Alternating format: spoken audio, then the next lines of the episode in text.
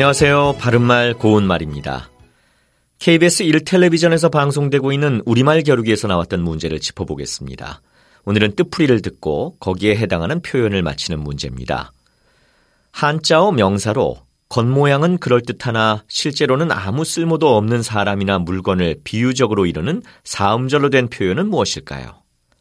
네, 이 문제의 정답은 나무거울입니다. 거울은 물체의 모양이나 형상을 비추어 볼 수 있어야 그 용도에 맞게 사용할 수 있는데 나무로 만든 거울로는 아무것도 볼 수 없기 때문에 전혀 쓸모가 없다는 것이죠.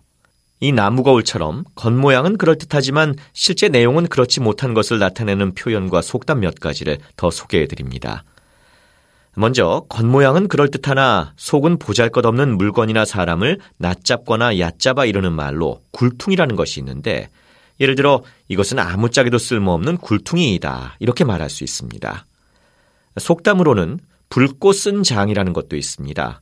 이는 빛이 좋아서 맛있을 듯한 간장이 쓰다는 뜻으로 겉모양은 그럴듯하게 좋으나 실속은 흉악해서 안팎이 서로 다름을 비유적으로 이루는 말입니다.